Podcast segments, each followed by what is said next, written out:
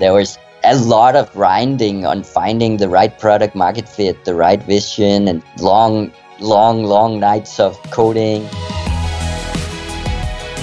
This is Version One, a new podcast from Code Sandbox about the product development journey of some of the web's most talked about tools and resources from the makers behind them.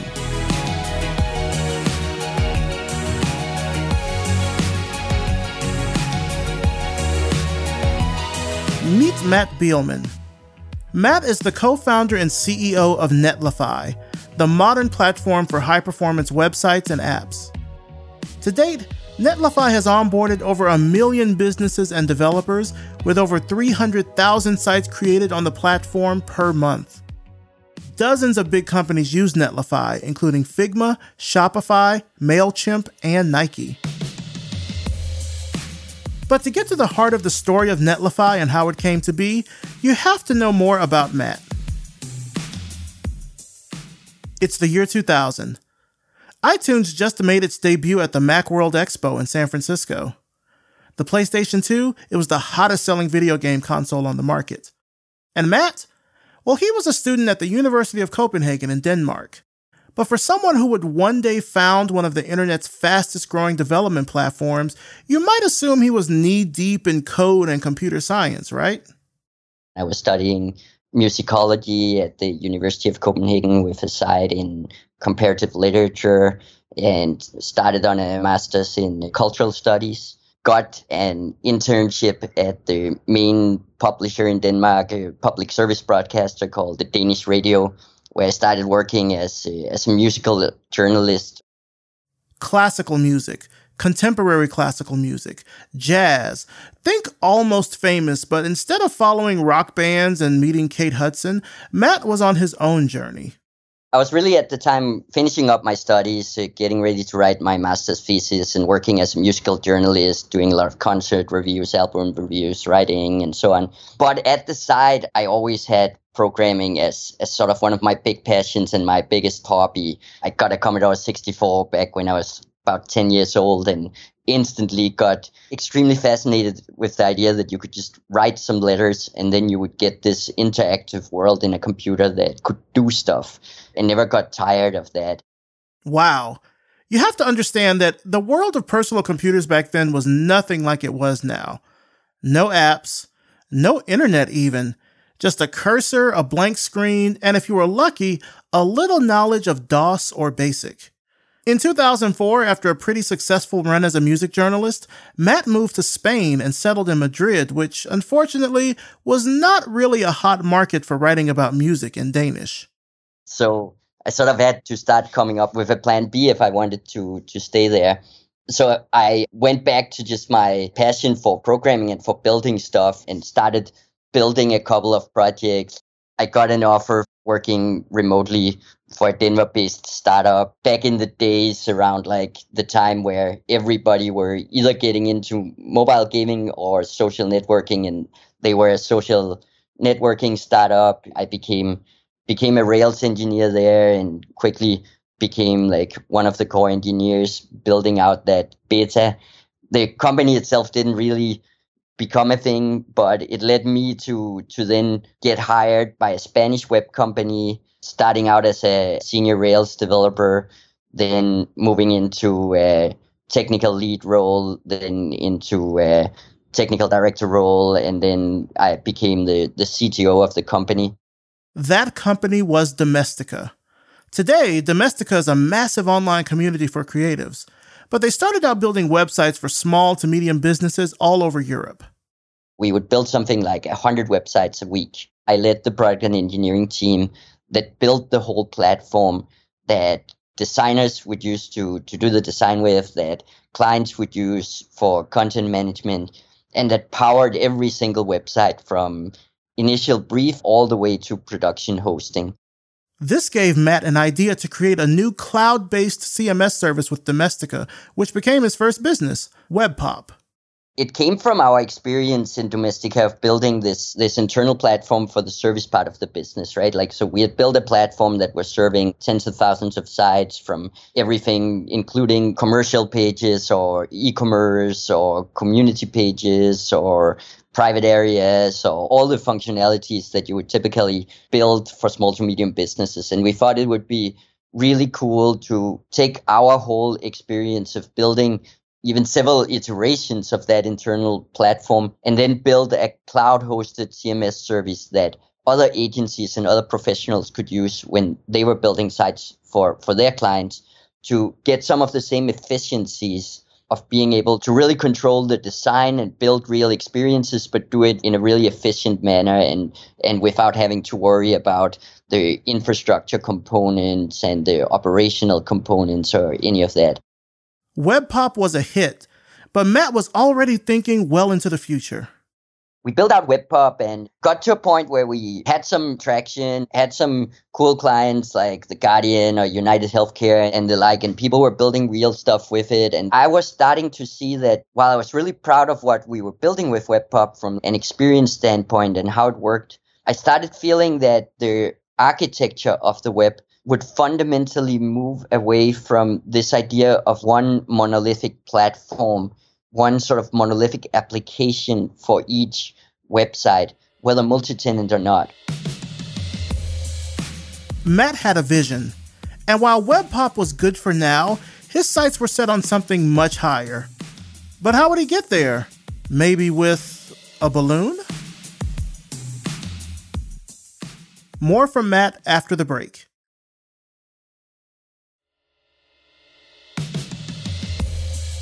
And we're back. Matt has a choice to make. WebPop is doing really well and has some big-name clients, and it's gaining momentum. But he also sees a new opportunity. Actually, he sees 3 new opportunities. I'll let Matt explain. One was the emergence of GitHub that really sort of made version control a core primitive for how developers work together, and also front-end developers.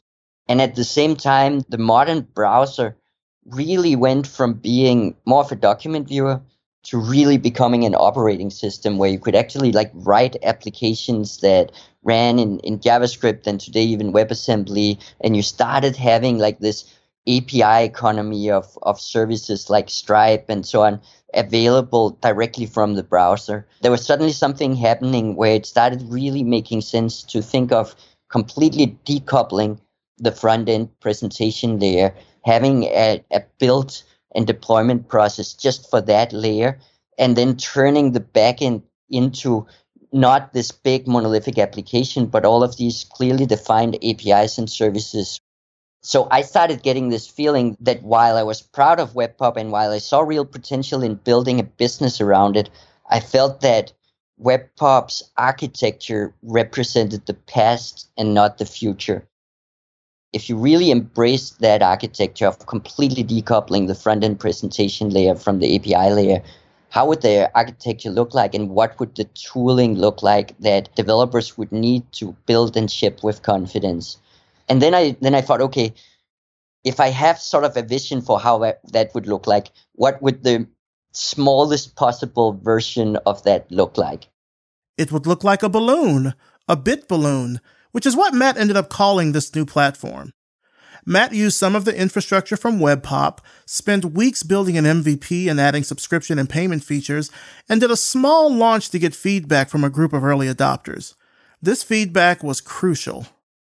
Is this minimal first step a step towards something bigger, or is it just something that doesn't really resonate? And what I learned quickly when I put it out there was that it resonated, right? That the right kind of early adopter that shared this view of the front-end layer decoupling into its own thing and being much more of a serious software development platform, they really got it and quickly became interested. Once BitBalloon was out there and I started seeing that it had some traction and that there was something there, I started reaching out and talking to one of my best friends back from Denmark, Chris, who I've known way back since high school. The Chris that Matt's talking about here is Christian Bach, the current president at Netlify. We used to go to a lot of jazz concerts together and think that someday we would build a jazz club. Like Matt, Chris also had built a career for himself in tech. He started his own production company called Capsize Productions and later sold that to a full-service ad agency where Chris became a partner and the chief digital officer. Not too shabby, right? With BitBalloon on the rise, this was the perfect time for Chris and Matt to work together. Chris could obviously see that the idea of going to his client and saying, do you want to have something that's faster, simpler, cheaper, and more secure, seemed like a really clear sell. But what we could see on the other hand was like if he went to his team in his agency world and said, let's just go build with this architecture, then we sort of also could really see like why isn't everybody doing that right now? Everybody wasn't doing that right now because, well, it's a lot of work. We're not talking about a simple out-of-the-box implementation here. You have to put together your own CI/CD pipeline, object story, CDN acceleration, figure out cache invalidation, figure out how to do atomic deploys, figure out how to trigger builds when your headless CMS updates, figure out how to integrate that headless CMS into the build process. I mean, I'm getting winded just saying all of that. How do you even package all that into something that businesses can easily use? So Chris and I really started talking through what would the product look like that could really give developers one solution for that whole workflow for actually building with this new architecture. And what we came up with there was the blueprint for Netlify. And then we worked on building on top of what I had from BitBalloon and adding this whole workflow layer to it, and then launched Netlify out of private beta in March 2015, just the two of us bootstrapping. After the break, Netlify version 1.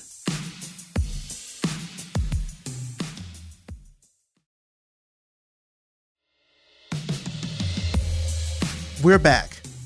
Matt and Chris just launched Netlify out of private beta. Congratulations, it's a startup. But how exactly are they going to convince people to use it? Word of mouth? That only goes so far. Twitter? Well, that could help, but you need more than just Twitter. What you need are circles. Not Google Play circles, though. Do you remember Google Play with the circles for the little social networks? Yeah, neither do I. It starts with a core group of early adopters that are trying new things and really pushing the leading edge. And then they start sort of showing the world how that's done, and then there's like a next circle of adopters that start picking up and so on. So we made a list of 20 people or organizations or agencies that we had to get in front of and just manually had to find a way to show the product to and get to interact with it. So we got it in front of those people, and a lot of those became like really early evangelists. Some of those became like our early angel investors, and that became like a really important starting point. And then early on, we started also really a strategy around building out content marketing, right? We saw that because this was a really new approach to building for the web, there was a really big need for developers to be able to read about how to actually build in this way. So we set an ambitious goal of finding one way or another to publishing 2 blog posts every week and just hammered at that. And then the layer on top of that was then also open source adoption. So early on, we really made sure that we gave as much as we could away for free to open source projects so they could use this for their documentation sites and public-facing sites, both because we always liked the idea of being a really active participant in the open source community and giving back there, but also because, like, of course, the main maintainers of big open source projects are some of the big voices in the developer community. While it may sound like getting traction for Netlify went pretty smoothly, there were also some setbacks. We were 2 people, right? And as the main technical co-founder, it built like an edge network and a CI/CD pipeline and a CLI tool and an API, and even started an open source CMS project around this and had to produce 2 blog posts a week in one way or another. There was also no operations team or anything, right? Like if a pager went off, it went to me. And if an enterprise customer wanted to talk to their dedicated account manager, there were no other dedicated account manager than me and Chris. There was like a lot of just really grinding on finding the right product market fit, the right vision, and long nights of coding. I mean, it's hard to build a SaaS service, right? He's right. It is. But Netlify really started to capture people's imaginations, and luckily, the market responded in turn. In 2015, Matt met Vitaly Friedman, the founder of the popular design website Smashing Magazine. When Matt helped Smashing migrate from their old WordPress setup to Netlify, that's when business really took off. That article in many ways became the kickstart for us to go out and raise our first round of financing. We got like a really great group of angel investors on board, like Tom Preston Werner from GitHub, the founders of Heruko, founders of Rackspace Cloud, and so on, that really came in with a lot of experience and again gave us a lot of validation of like, there's something, we are onto something here, this is something real. And of course, like closing that initial seed funding round and being able to start growing the team, hiring the first engineers and so on, that was a big milestone. In the early days, of course, you have to constantly question, is this the right thing? But I think there was two key components. One was that I really, from the depth of my gut, had the feeling that we were onto something, that this category change would happen, and it was right. And the other was that getting to do that with my best friend, Chris, in San Francisco together and really pour ourselves into building something, that was also just in itself such a rewarding process that it wasn't so much about just where this journey would take us, but also about the journey itself really being rewarding. It's been a really exciting journey with a lot of big milestones along the way.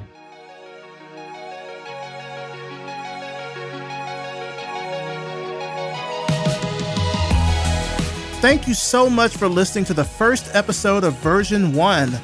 For more information about the show, visit us at codesandbox.io/version1. That's all one word. Or you can send us a tweet at Code Sandbox. This podcast is produced by Maurice Cherry, with engineering and editing from Resonate Recordings. The song you're listening to now, that's I Don't Mind from Particle House, courtesy of Epidemic Sound. Special thanks to Matt Biilmann and Kelly Ten from Netlify, and of course the entire team at Code Sandbox. I'm Maurice Cherry, and this is Version One. See you next time.